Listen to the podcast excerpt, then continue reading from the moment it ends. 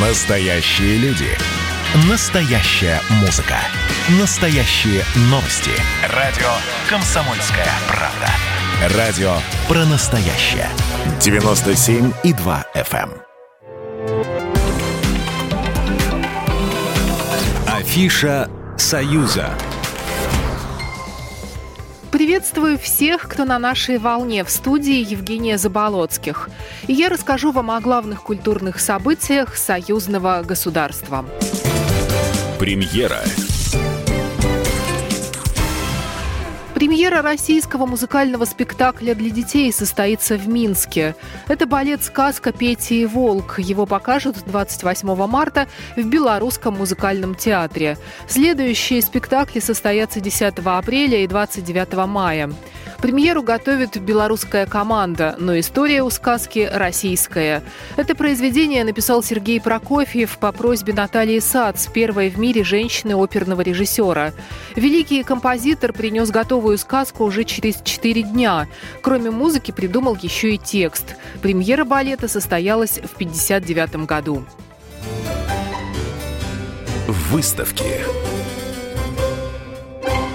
В Минском музее истории Великой Отечественной войны показывают советские киноафиши.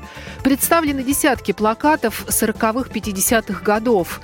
В центре внимания оригинальные киноафиши к советским фильмам «Повесть о настоящем человеке», «Встреча на Эльбе», «У них есть Родина» и многих других.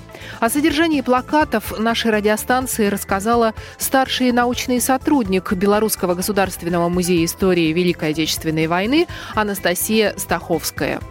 Они показывают реальность, показывают, как проходили битвы, как э, жили партизаны, например. То есть они показывают более живо все это. Но, опять-таки, как мне кажется, их интереснее смотреть, уже имея какой-то э, багаж знаний.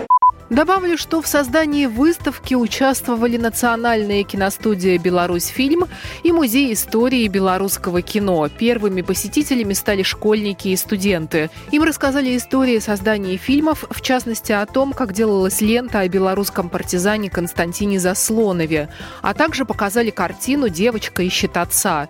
Выставка будет открыта до 18 апреля. Один из самых дерзких резидентов Comedy Club на ТНТ едет в Минск. Павел Воля представит в белорусской столице новую стендап-программу. Концерт состоится во Дворце Республики 29 марта. За 12 лет работы на телеканале Павел влюбил в себя многомиллионную аудиторию, и она с радостью ходит на его выступление. Зрителей ждет вечер интеллектуального юмора, талантливых импровизаций и невыдуманных жизненных историй. Программа произведена по заказу телерадиовещательной организации Союзного государства. Афиша «Союза».